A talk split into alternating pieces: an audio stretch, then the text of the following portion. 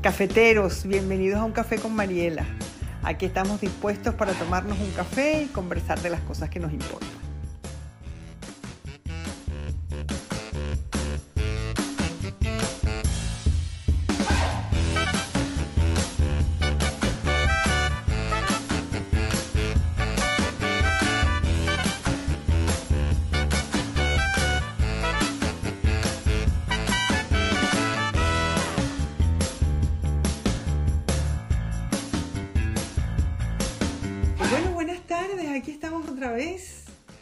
Café, un café con Mariela.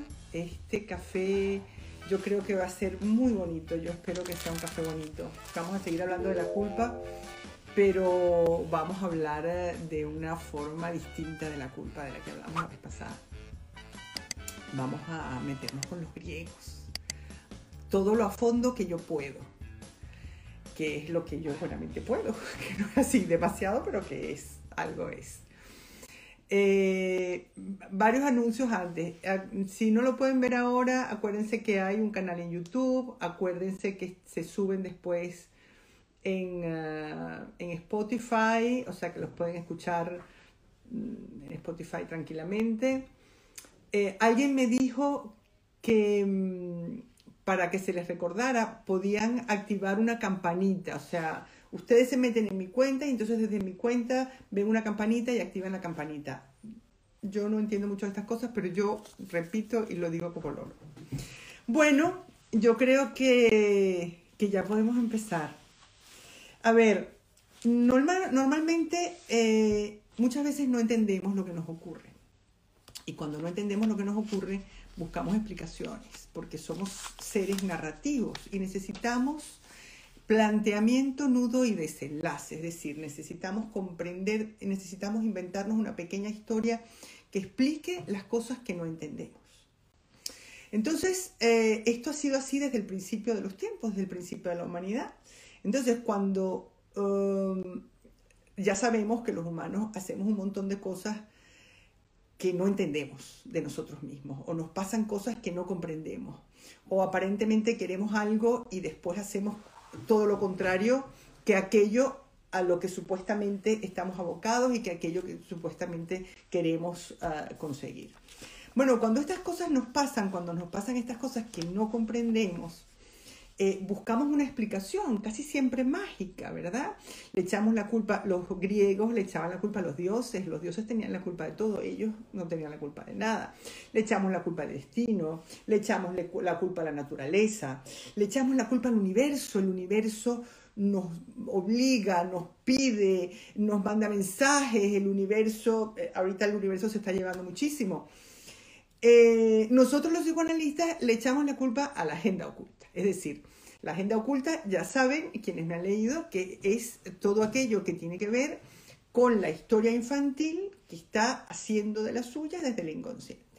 Esto es como lo entendemos en psicoanálisis. Pero vamos a ver cómo lo entienden los griegos y vamos a ver como una progresión de la instauración del sentimiento de culpa y del trabajo con el sentimiento de culpa eh, en los griegos. Eh, que a mí me parece muy bonita. Yo les aviso, les advierto, ya lo saben, pero yo se los vuelvo a decir, yo no soy ninguna experta en estudios, oh, en, en, eh, en cuestiones de, los, de la mitología griega, ni muchísimo menos. No lo soy, no lo soy.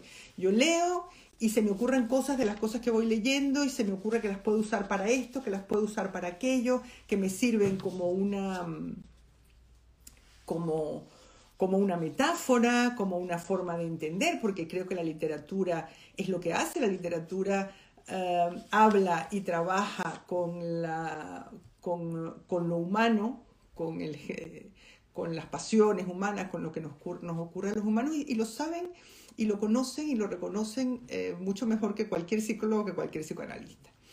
Entonces yo busco allí, pero yo no soy ninguna experta. Alguien me preguntaba la semana pasada por privado eh, respecto a crimen y castigo. Eh, lo más que yo les puedo decir es lean crimen y castigo, ¿verdad? Y respecto a los griegos lo mismo, lean, lean y jueguen, jueguen en su cabeza, imagínense cosas. Eh, es lo que yo hago, es lo que yo hago. O sea, yo no soy una estudiosa eh, seria de, los griegos, pero me los tomo muy en serio y juego con ellos, ¿ok? Juego porque me parece que, que dan mucho juego. Entonces vamos a entender un poquito cómo era la culpa de los griegos. Decía Esquilo, los dioses siempre ayudan a los hombres que se ocupan en labrar su perdición.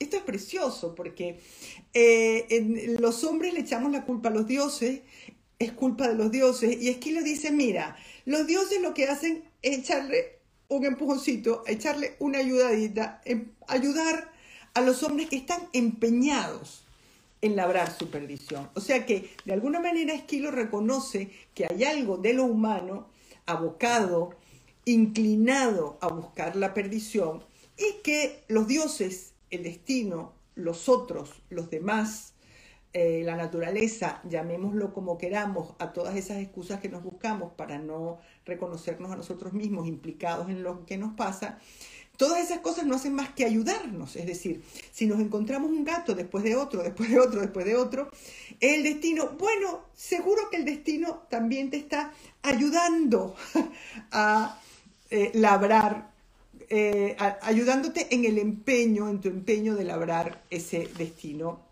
terrible. Eh, para los griegos lo humano y lo divino estaba mezclado, de manera que el hombre no era del todo responsable de lo que le pasaba y no existía el concepto de voluntad personal. Si no hay voluntad personal, entonces no hay culpa, porque tú no eres dueño de tu voluntad, tú no eres dueño de tus actos, tú solamente eres un juguete de, eh, de los dioses y bueno, y haces las cosas que haces porque los dioses vienen y te mandan a hacer esas cosas horribles que haces, ¿no? De manera que eh, se cometen errores fatales siempre a su pesar. O sea, eh, siempre, ay, yo es que no quería, pero es que los dioses es así lo que pasó con los dioses. Entonces, esto que los griegos atribuyen a los dioses nos ocurre a todos. O sea, e, esa es la forma que tienen los griegos de entender lo que nosotros llamamos la agenda oculta. Es decir, yo no quería, yo no quería hacer esto, yo eh, no quería esto para mi vida, no quería esto para mi destino, no es esto lo que quiero que pase en mis relaciones de pareja o en mi trabajo o en mi vida con mis hijos y sin embargo es lo que me pasa una y otra y otra vez. Entonces hay que buscar explicaciones. Eh, entonces se buscaba en poderes sobrenaturales ocultos que se adueñan de lo humano, ¿verdad? Y efectivamente hay algo oculto, hay algo que no vemos, que se adueña de nuestros actos, que se adueña de nuestras acciones. Eh, mm, entonces lo oculto eran los dioses para el psicoanálisis, el inconsciente. Yo les cuento lo que decía Platón. Platón decía, las acciones de los hombres son los gestos de las marionetas guiadas por una mano invisible tras la escena. O sea, que de alguna manera Platón reconoce que lo que hacemos los humanos es lo que yo les he contado alguna vez, esa parte consciente, mínima, diminuta, que es lo que sale a la luz, que es lo que vemos, que es lo que reconocemos, que es lo que, es lo que los demás ven y reconocen en nosotros, eh, está guiada, gobernada, manejada y prácticamente determinada por hilos invisibles. Lo que hace el psicoanálisis es levantar el telón, es levantar el telón y sacar a la luz algo que no somos capaces de ver por nosotros mismos. Entonces podemos decir, ahora entiendo, ahora entiendo qué es lo que me pasa, ahora entiendo qué fue lo que me pasó. Ya desde los griegos no tenemos argumentos para explicar muchas de las cosas que hacemos. Entonces lo atribuimos, como decíamos, a la naturaleza, al, destino, a otras cosas. Y em, nos es difícil entender eh, nuestra propia participación. Lo, que a mí me parece apasionante de esto es cómo, eh, tal y como yo entiendo el inconsciente, tal como lo, explica Freud, ¿verdad? Es, em, es una representación del Olimpo. Es decir, cuando lees un poquito de mitología griega, te das cuenta que los dioses son arbitrarios, apasionados, eh, despiadados, las pasiones son intensas, los, eh, los afectos son excesivos, exagerados, vehementes, impulsivos. Y así somos en el inconsciente, así somos desde, desde, el aspecto más infantil de nosotros mismos, ¿verdad? Entonces, a mí me parece que el Olimpo y esos dioses que aman, que odian, que se vengan, que urden cosas horrendas contra los otros. Así todas esas cosas están en nuestra cabeza también, que aman con una pasión desbordada y son capaces de, las eh, gestas más increíbles o, o, más desesperadas por amor. Así somos en el inconsciente, así somos. Ese núcleo infantil es así de intenso y así de, excesivo, digamos, ¿no? Igual, igual, igual, igual que los dioses griegos, ¿no? Que todos son así como desbordados.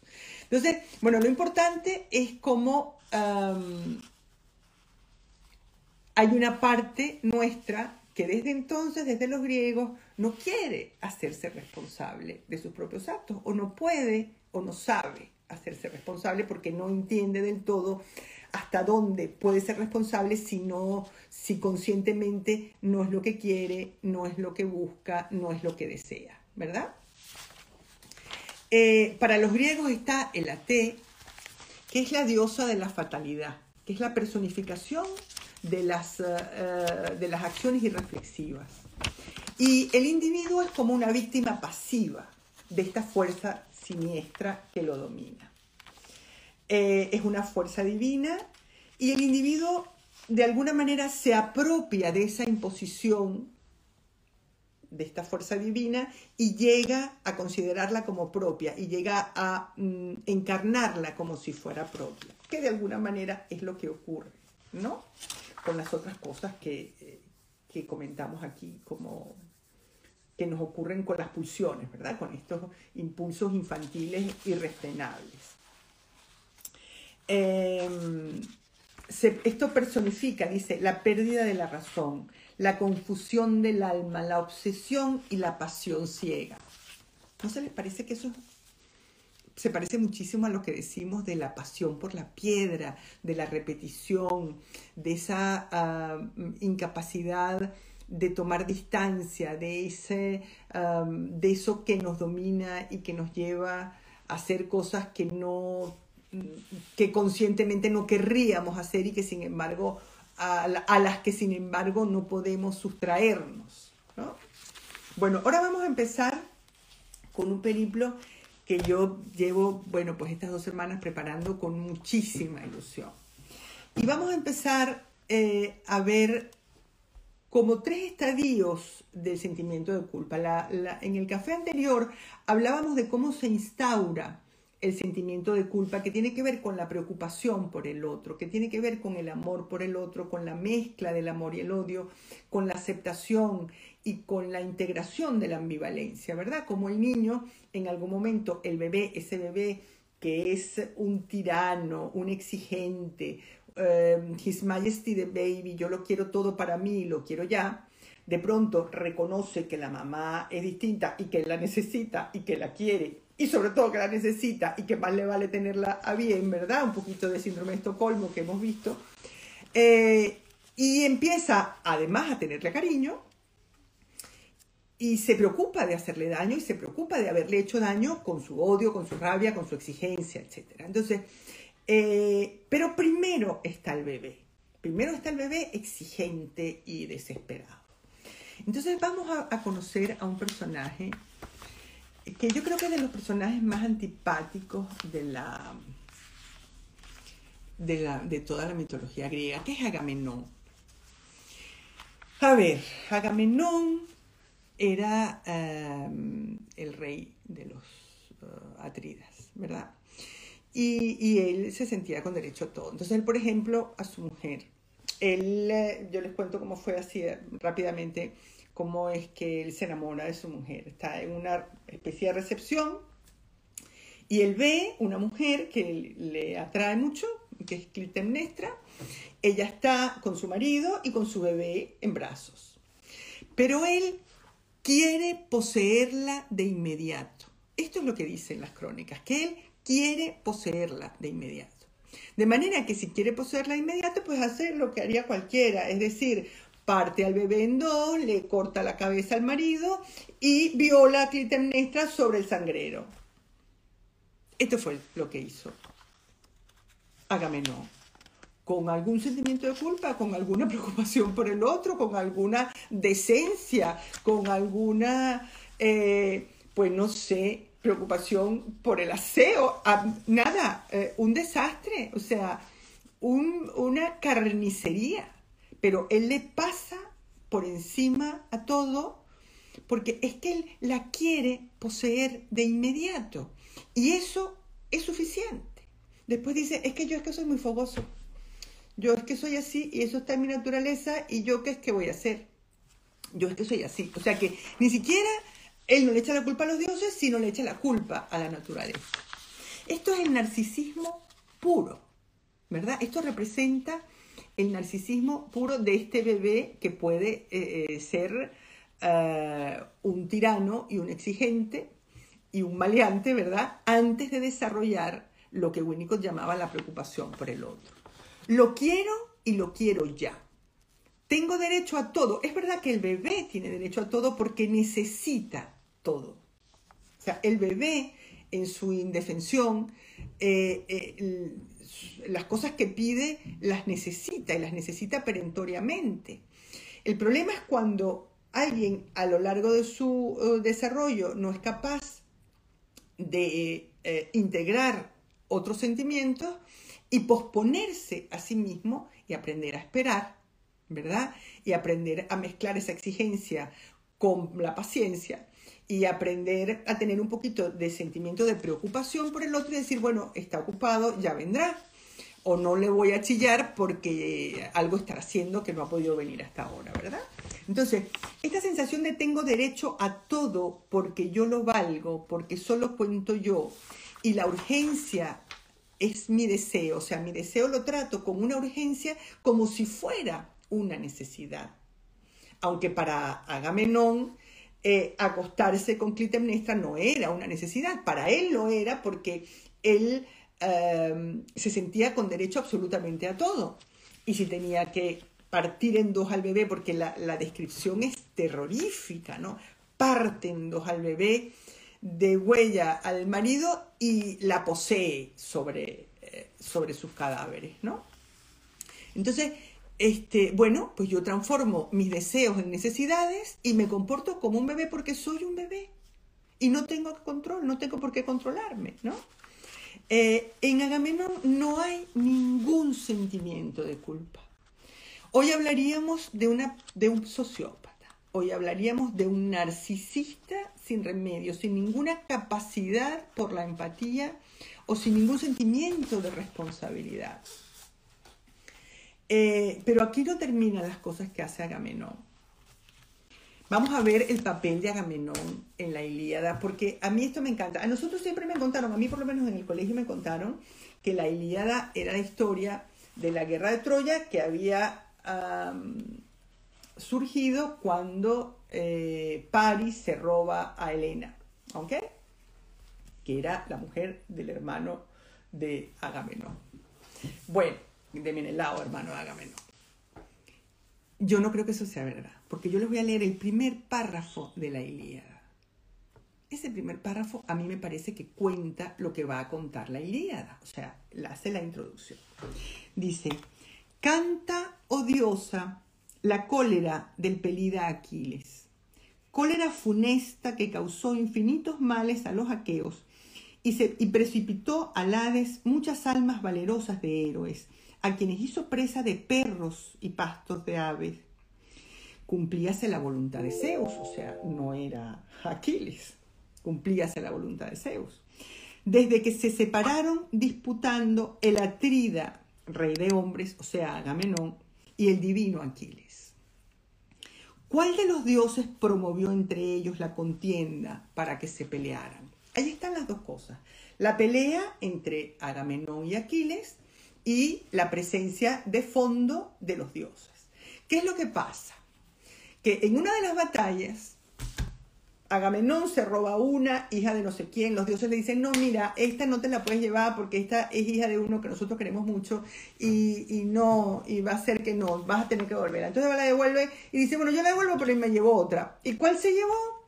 Se llevó a Criseida, que era la que se había llevado Aquiles. Entonces Aquiles, la cólera de Aquiles, la cólera de Aquiles tiene que ver con la rabia que le da que Agamenón le robe a su pareja sin ningún respeto. Cuando Aquiles no era el rey, pero era el guerrero por excelencia, el más valiente, el eh, semidios, y él no se sintió respetado. Y la cólera de Aquiles consistió en ahora me enfado y no respiro, y ahora se pelean ustedes, y yo me quedo en mi tienda mm, abanicándome y viéndolos eh, morir. Eh, uno tras otro, tras otro, tras otro, ¿no? O sea que eso es lo que resume el primer párrafo de, la Ilíada, ¿no? Que, que, lo que vamos a ver es lo que produce la cólera de Aquiles, La rabia de Aquiles de que le hayan quitado a su pareja y cómo se maneja esa cólera a lo largo de toda la tragedia, ¿no? Como primero es la rabia de Aquiles, eh, después la rabia y la venganza. La venganza consiste en ahí te quedas tú solo y no vas a contar conmigo, yo no pienso mover un dedo por esta guerra y me da igual que se mueran todos, con lo cual la venganza de Aquiles contra Agamenón la pagan justos por pecadores. Porque a él le importaba un bledo, a Aquiles le importaba un bledo que murieran todos, excepto su amigo, excepto su amante, su amigo, su gran amigo, que era Patroclo. Entonces, una vez que muere Patroclo, Aquiles se siente culpable de la muerte de Patroclo. Y Aquiles decide vengar a Patroclo porque ahí se siente él implicado, concernido, responsable, ¿verdad? Entonces hay algo que lo lleva a, pelear y, eh, y allí es donde él va y mata a Héctor y no sé cuánto, pero después de haber matado a Héctor y de haberlo sometido, de haber sometido al cadáver a toda suerte de vejaciones, lo perdona. Y entonces, no a Héctor, pero de alguna manera no le perdona la vida, pero le perdona la muerte. Y permite que el padre de Héctor se lo lleve y lo entierre mm, como es debido, ¿no? Em, bueno, esto es la historia de Agamenón así a grandes pasos, a grandes rasgos. Eh, lo importante de este caso es ver cómo es alguien que no tiene sentimiento de culpa. A lo largo de toda la obra lo vemos los demás diciéndole, pero bueno, ¿por qué no le devuelves la mujer? Ay, no, porque es que me gusta, pero devuélvesela, por favor. Bueno, ya en un momento él dice, yo se la devuelvo. Cuando la cosa iba fatal, llamen a Aquiles y díganle que yo le devuelvo lo que sea, lo que quiere, le regalo tres más. Pero el otro estaba furioso y ni caso. Pero bueno, esto es como para recalcar esa personalidad narcisista de Agamenón, que como era el rey, ¿verdad? Hay algo de rey en todos los narcisistas, hay algo de yo me lo merezco, yo lo valgo, y me da exactamente igual en los narcisistas, en los sociópatas, en, los, en aquellas personas que son completamente incapaces de sentir algo de amor por el otro, de compasión por el otro. Por eso les decía en el café pasado, el sentimiento de culpa es una buena noticia para la humanidad porque eso significa que hay algo de amor de fondo, hay algo de preocupación, hay algo de decencia, ¿no? De decencia por el género humano, por las leyes, por las normas eh, y por la otra persona, ¿no? Ahora vamos a ver cómo, o sea, aquí tenemos un caso que es eh, Agamenón que no siente culpa para nada. Ahora vamos a meternos con nuestro personaje favorito del psicoanálisis. ¿Quién va a ser? Edipo. Que es eh, la expresión máxima del sentimiento de culpa. Eh, con Edipo, con la aparición de Edipo, con la aparición de Sófocles, digamos, empieza eh, la libertad de elección. se sitúa en primer plano la libertad del individuo. O sea, el individuo puede elegir hacer una cosa u otra. De todas maneras, veremos cómo no es tan libre esa elección, o a mí no me lo parece. No me parece que sea tan libre, porque, no sé, les voy a contar por encima. Eh, Recuerda un cafecito sobre el narcisismo, me piden por ahí, bueno, pues ya prepararemos un cafecito sobre el narcisismo.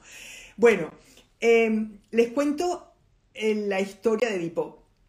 se los voy a contar de una forma lineal, pero eh, no quiero que pierdan, o sea, si la pueden leer, léanla, porque hay algo que hace Sófocles que es absolutamente fascinante.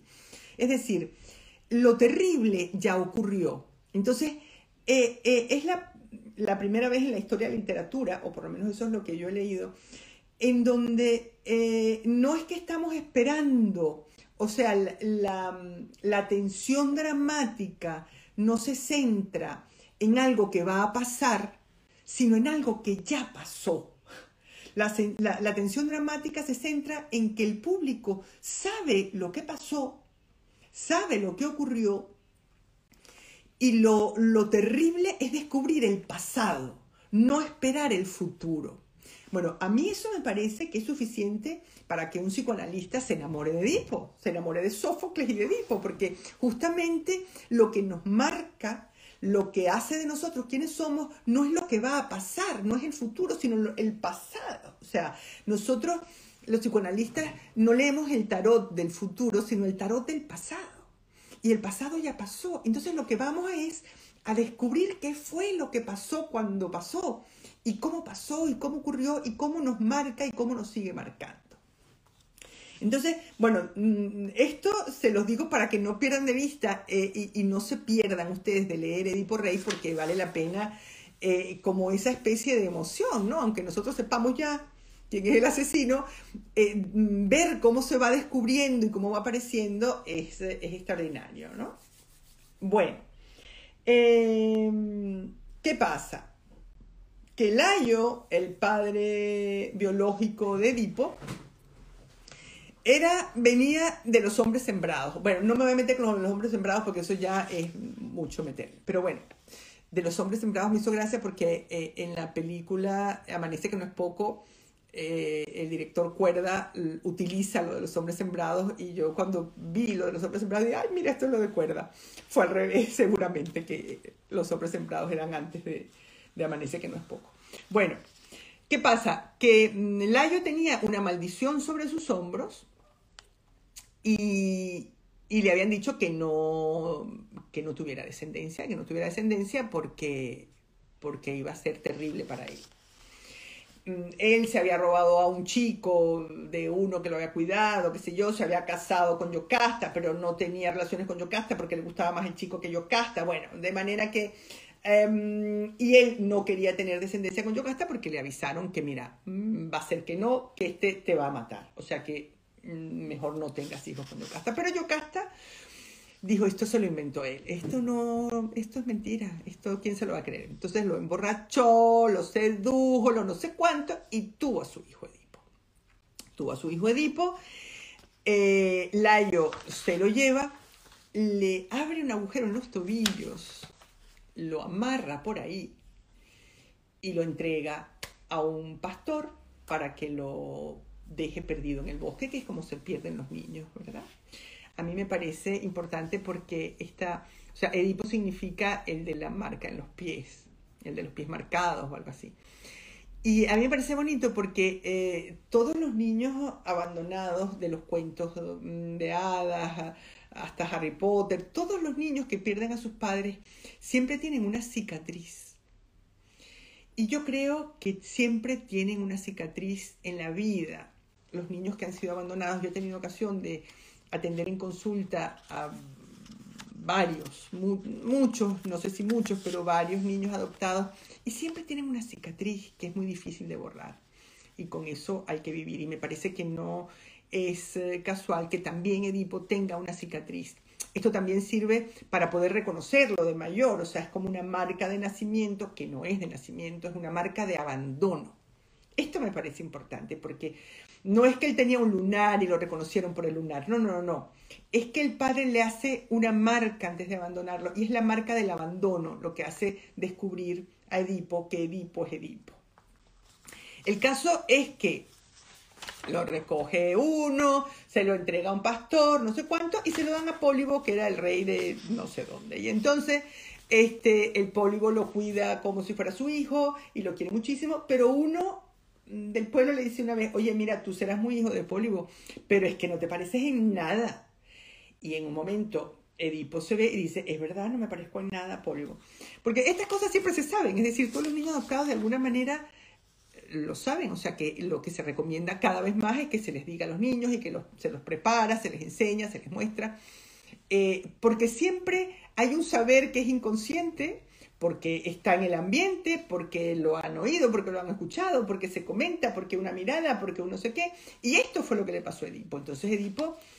Em,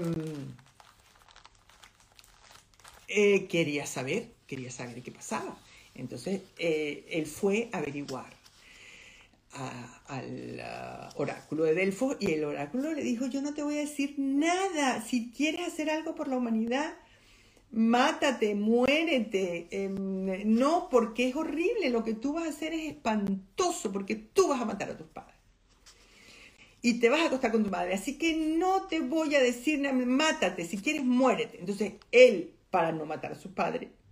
O sea, él va a preguntar una cosa y él puede pensar, claro, eh, yo estoy preguntando si soy yo soy hijo de, de ¿verdad? Pero pregunta por su futuro, no pregunta por su pasado.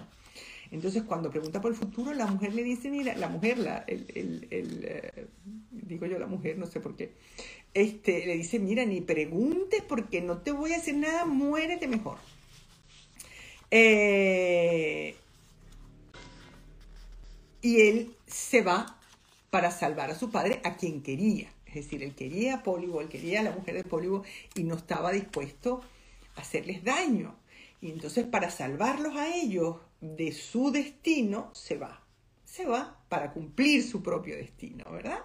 Entonces ya se encuentra con Layo en una encrucijada sin saber quién es. Eh, vienen varios hombres delante, etcétera, se le cruzan, no lo dejan pasar. Y Layo, cuando se lo cruza, le dice: Apártate porque yo soy de un rango superior que el tuyo. Que eso es la historia edípica, es decir, un padre que no permite que el hijo ocupe su lugar, sino que le dice: Apártate, que aquí el padre soy yo, yo soy de un rango superior del tuyo. Por eso, de alguna manera, el hijo simbólicamente tiene que matar al padre. Bueno, esto es la historia simbólica solo simbólica, no hace falta que los hijos maten a los padres, ¿verdad? Y estaría muy bien que los padres pudieran concederle un lugar a los hijos, ¿no? Pero bueno, ser capaz de matar al padre también tiene su importancia, es decir, no solo eh, aceptar el lugar que el padre te concede eh, benévolamente, sino eh, ocupar ese lugar como, como hombre matando al padre. El problema es que esto, entonces, esto es lo que ocurre. Edipo es el que descubre el enigma de la esfinge, que le preguntaba, bueno, eh, ¿quién es el ser que tiene una sola voz, que por momentos eh, mm, anda a cuatro patas, a tres patas, a dos patas, y mientras menos patas usa, más fuerte es, y mientras más patas necesita, más débil es? Bueno, Tebas estaba cercada porque no había eh, comercio, porque como no se contestara esa pregunta, te mataban o no te dejaban salir o no te dejaban entrar o te destruían, hasta que llegó eh, Edipo y salva a Tebas de esta de este terrible historia de, la, de esta eh, enigma porque responde al enigma y dice, el, es, el ser humano es el que tiene una sola voz, mientras más débil es, que es cuando es un bebé, anda a cuatro patas, cuando es adulto, que es cuando es más fuerte, anda solo a dos patas, y cuando es mayor, que es más frágil y más débil, anda con un bastón a tres patas. Entonces, la efigie desapareció y desapareció esta maldición que había caído sobre Tebas. Entonces es recibido como bravo, bien, estupendo, Layo había muerto, lo habían matado por los caminos, no sabemos quién, y necesitábamos un rey, pues muy bien, tenemos un rey que vamos a nombrar a este rey. Y este, el, reinado venía con Yocasta incluida, de manera que él pues, se casó con Yocasta y tuvo hijos con Yocasta, es lo que tiene. Entonces, ¿qué es lo que pasa? Que Edipo se ve obligado a preguntar. A mí esto me parece que es una cosa importante. Porque se ha, yo, mm, se ha hablado mucho del empeño de Edipo en saber, del, mm, como si fuera algo propio de Edipo. No estoy segura de que sea algo propio de Edipo, la curiosidad de Edipo. Edipo se ve obligado a curiosear. Es verdad que Edipo es curioso porque le pregunta primero a la Finge, después no le hace caso, o le hace caso a su manera. Eh, pero él se ve obligado a, preguntar por qué hay una peste que está azotando a Tebas.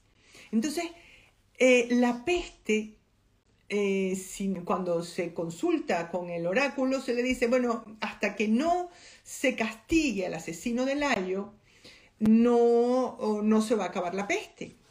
Ojalá nosotros tuviéramos, nosotros con el coronavirus, con esta peste, tuviéramos un oráculo que nos dijera qué es lo que hay que hacer para que se acabe la peste, ¿verdad? Si, si tuviéramos un oráculo y con una sola cosa pudiéramos acabar con la peste en todo el mundo, no dudaríamos en hacerlo. Bueno, esto es lo que hace Edipo. Edipo se preocupa por su pueblo, se preocupa por su gente y si se ve obligado a preguntar y a averiguar quién fue que mató a Layo, pues él se pone a la tarea de averiguar quién fue que mató a Layo para acabar con la peste, porque esa es su responsabilidad. Yo creo que lo mismo pasa cuando alguien entra a psicoanálisis, es decir, uno entra a psicoanálisis porque tiene una peste porque hay algo que le estorba de su vida, hay algo que le molesta, hay algo que le incomoda, hay algo que es un síntoma que no le deja avanzar, hay algo que se repite, que le hace sufrir. Y entonces allí es cuando uno está dispuesto a indagar y averiguar y a preguntarse por su pasado como Edipo, ¿no? No tanto por el futuro, sino por el pasado. O sea, la única forma de que cambiemos el futuro, de que hagamos algo con el futuro, es que comprendamos el pasado y lo dejemos atrás. ¿Ok? Lo, comprendamos, lo, lo, podamos digerir. Ya hemos hablado en otro café de lo que es la digestión de una experiencia ah, traumática, de una experiencia difícil, etcétera. Que podamos digerir ese pasado y dejarlo atrás. Y sentirnos libres de eso, ¿no? Entonces, eh, llama a Tiresias. Tiresias es eh, un adivino que a mí me encanta, a mí me cae muy bien Tiresias porque es un ciego que todo lo ve. Siempre hay estas contradicciones, siempre hay estas paradojas en los, en los griegos, ¿no? Eh, Tiresias es como el adivino por excelencia, es un ciego que todo lo ve, pero nadie le hace caso a Tiresias, no tenía muy buena fama Tiresias. Y yo creo que no tenía muy buena fama porque la verdad no tiene muy buena fama. Porque nos es más fácil creer en fake news que en la verdad. La verdad nos duele, la verdad nos estorba, la verdad nos incomoda muchas veces. El caso es que cuando el pastor empieza, llaman al pastor que había entregado, mm, o sea, Tiresias dice, ¿por qué no llamamos a este pastor que yo sé un, que sabe un cuento de un niño no sé qué? Cuando el pastor empieza a contar la historia, Edipo reconoce lo que ya sabía. Se da cuenta de que lo que sabía eh, en su cabeza, en su intuición, era verdad. Yocasta no puede vivir con la culpa y se suicida. Edipo se castiga peor que el suicidio, es decir, suicidarse, morirse es morirse y ya está ya está, se acabó el castigo. Bueno, no sé si el infierno no existe, igual te vas para el infierno y lo pasa fatal. Pero en principio, el, em, el castigo que Edipo se infringe es muchísimo peor que el de Yocasta. Yocasta se mata y ya está. Él primero se arranca el pelo. Después de arrancarse el pelo, coge el, el prendedor de Yocasta y con el alfiler del prendedor de Yocasta se lo clava en los ojos para quedarse ciego porque la verdad es una verdad tan horrible, tan espantosa, tan terrible que no la puede ver, como si pudiera borrarla por dentro. ¿Verdad? Y entonces Edipo rey condena al exilio a Edipo hombre. Yo creo que esto es una cosa muy importante, porque esto nos habla de un castigo excesivo. Y generalmente si somos nosotros nuestros propios jueces y somos nosotros nuestros propios em, verdugos, los castigos suelen ser mucho peores que si los castigos fueran infringidos por, por un juez de verdad. Eh, yo creo que esto es una cosa importante en es decir, es como el colmo del sentimiento de culpa y el colmo del castigo, del autocastigo por ese sentimiento de culpa. ¿Ok? ¿Qué hace uno? ¿Qué se hace cuando el sentimiento de culpa es abrumador? Y cuando con cualquier cosa que hacemos sentimos o nos parece que hemos matado a nuestra padre y nos hemos acostado con nuestra madre o viceversa, o que hemos hecho unos crímenes espantosos. O sea, como a veces eh, nuestro juicio, nuestro, nuestra conciencia moral, que sería eh, yo hago un poco el paralelo con el coro griego. El coro griego va a ir diciendo y diciendo y diciendo y diciendo.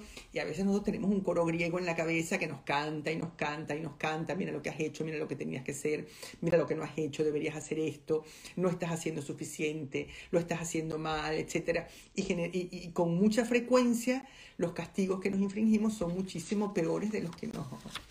Eh, de aquellos a los que nos sometería cualquier juez de instrucción, ¿verdad? Bueno, esto en cuanto a Edipo. Y ahora vamos a ver eh, otro caso que a mí me parece importante, que es el de Orestes.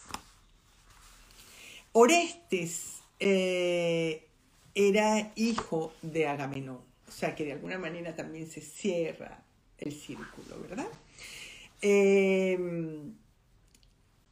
Agamenón se casó con Clitemnestra después de, este numerito que hizo así en la fiesta, así rápido. Se podrán imaginar el cariño que Clitemnestra le tenía a Agamenón, porque era como para matarlo. Era para matarlo, Agamenón, ¿verdad?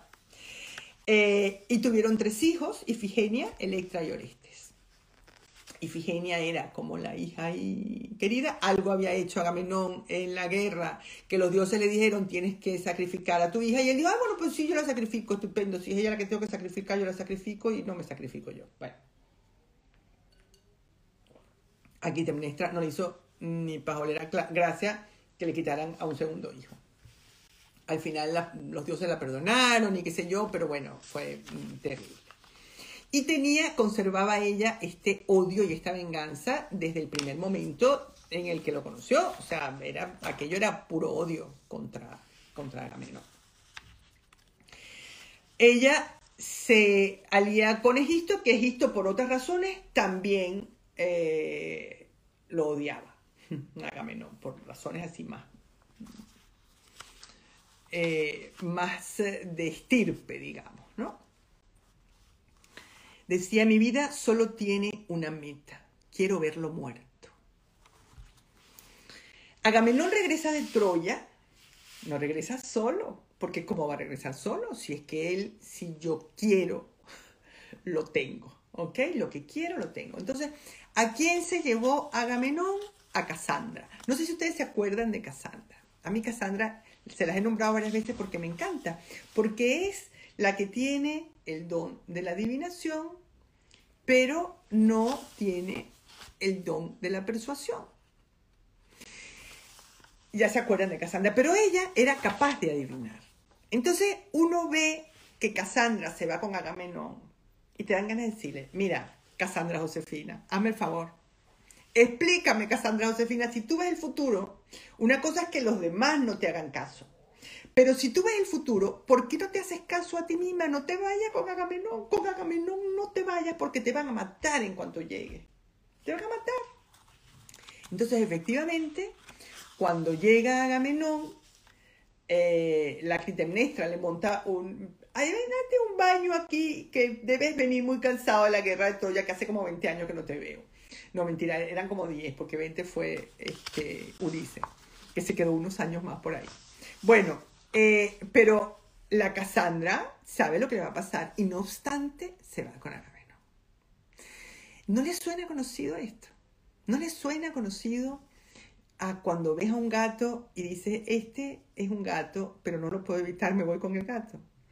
O cuando hay una relación intermitente donde las rupturas y las reconciliaciones se suceden una tras otra y ya sabemos lo que va a pasar y ya no sabemos la historia y somos unas pequeñas Casandras capaces de mirar el futuro y sin embargo no nos hacemos ni caso. No nos hacemos ni caso e insistimos y seguimos y nos vamos con el Señor otra vez, aunque sabemos, aunque podemos leer el futuro y sabemos que el futuro dice que nos va a volver a pasar. Bueno, así nos pasa. Pues así le pasó a Cassandra. La mataron.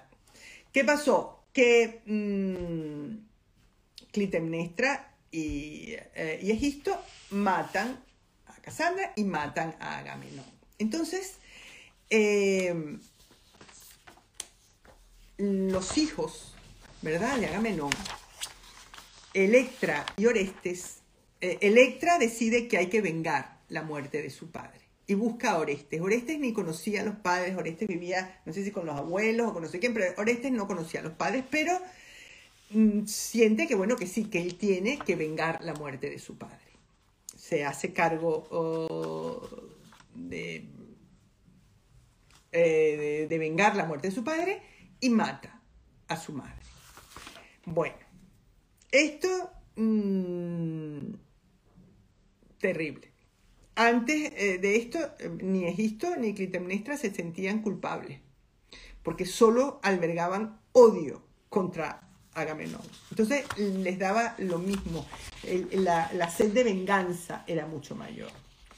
Y la culpa, el sentimiento de culpa siempre necesita un poquito de amor, un poquito de respeto por el otro, por las leyes, por la vida misma. Fíjense que, por ejemplo, en, en Macbeth, Lady Macbeth, que es la que urde todos los asesinatos a, a, a los um, personajes estos, a los reyes o no sé qué, no acuerdo exactamente, pero bueno, que es la que urde, se siente muy culpable y se pasa toda la obra, después de que los mata todos, de mala manera, se pasa toda la obra lavándose las manos porque es consciente, es consciente de que ha cometido un delito, es consciente de que sus manos están manchadas de sangre.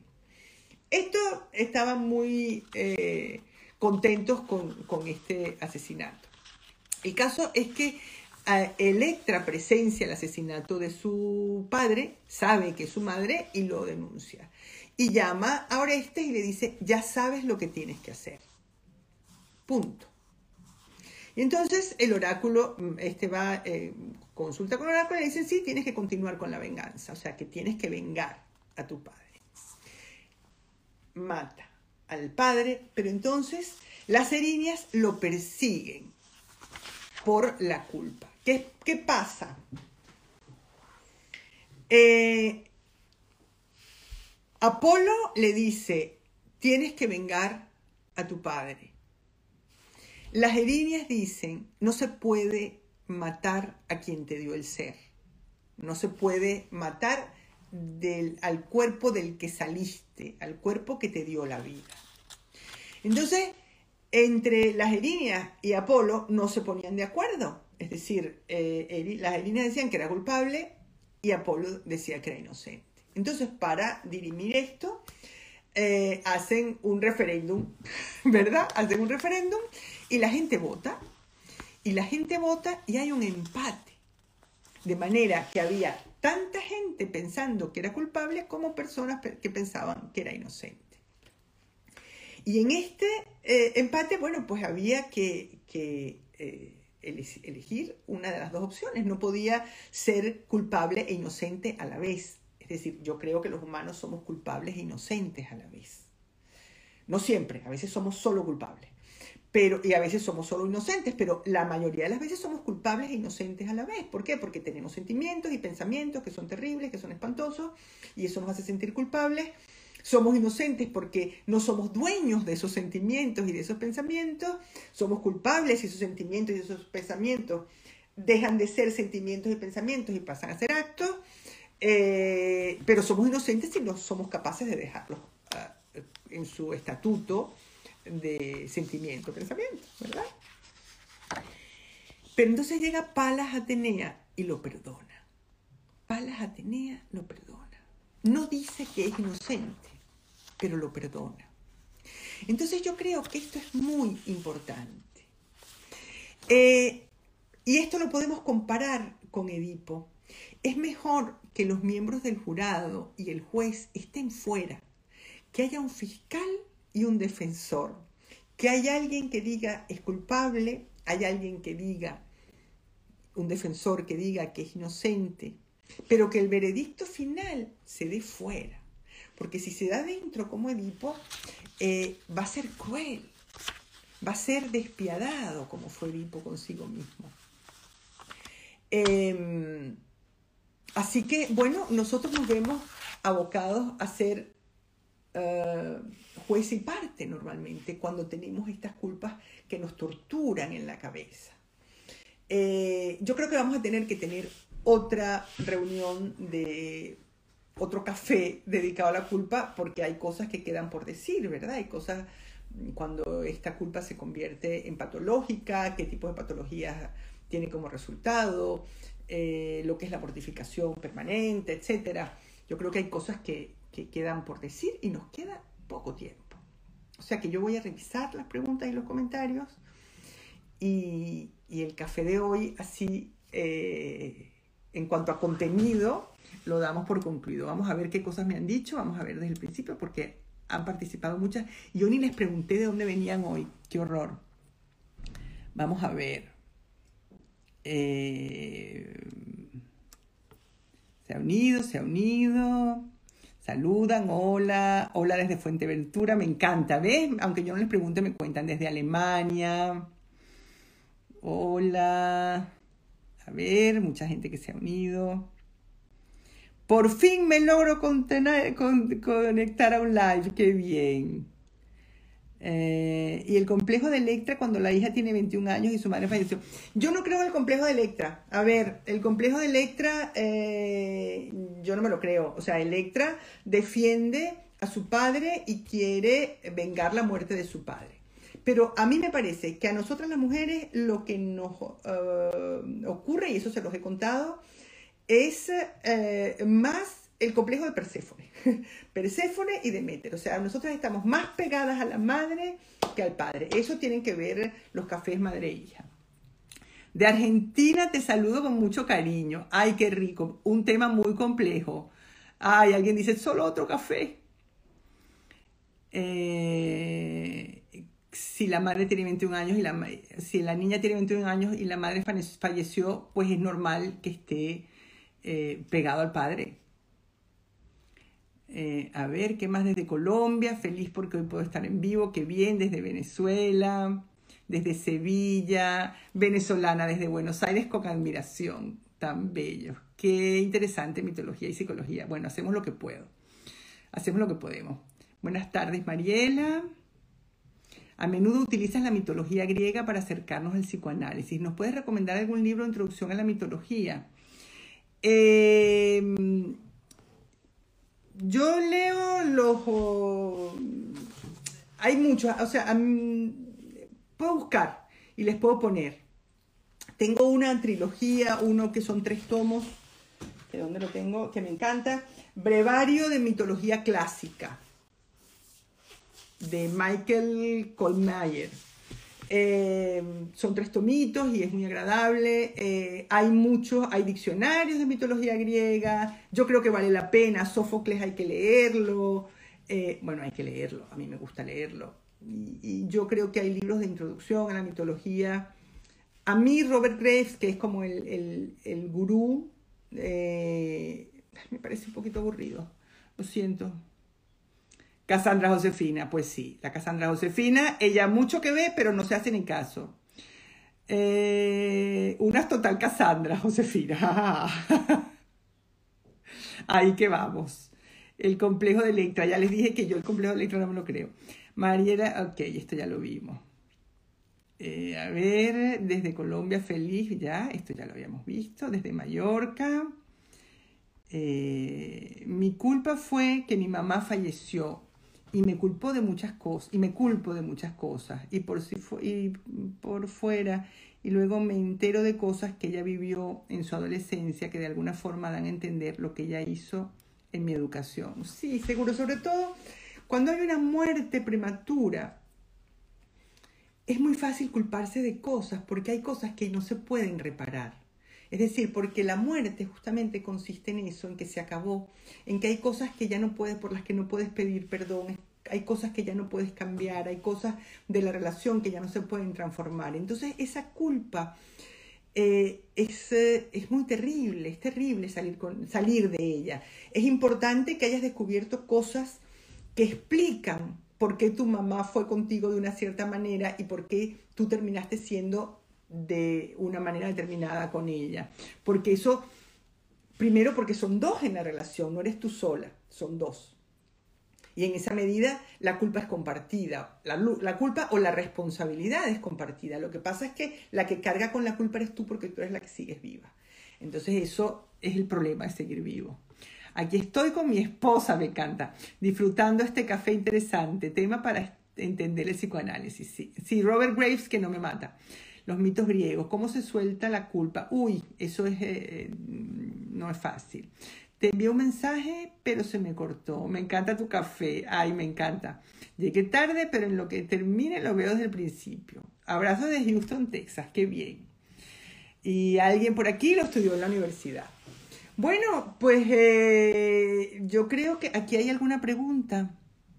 Aquí hay preguntas varias, qué horror. Pero son muchas y no sé cómo abrirlas. Ah, no, son solicitudes para entrar no, no son, no son preguntas, no eran preguntas, eran solicitudes para entrar. Y claro, este es un live que hago yo solita y no entra nadie. Bueno, pues nada, que los quiero, que encantada de tenerlos aquí de miércoles en miércoles. El miércoles que viene no tenemos seguro y probablemente dentro de 15 días tengamos otro. Eh, acuérdense que si no lo pueden ver aquí, está en Spotify, eh, buscan un café con Mariela y lo encuentran, y está en YouTube, buscan un café con Mariela y lo encuentran. La, idea es que sea eh, accesible y que puedan tenerlo en diferentes plataformas para que lo puedan escuchar pues, cuando les parezca. Bueno, pues nada, que los quiero y que nos vemos pronto. Hasta luego. Bueno, llegó la hora de despedirnos. Gracias por acompañarme en este café y nos vemos en el próximo. Este espacio ha sido posible gracias a mis cómplices Corina Michelena y al Cubo.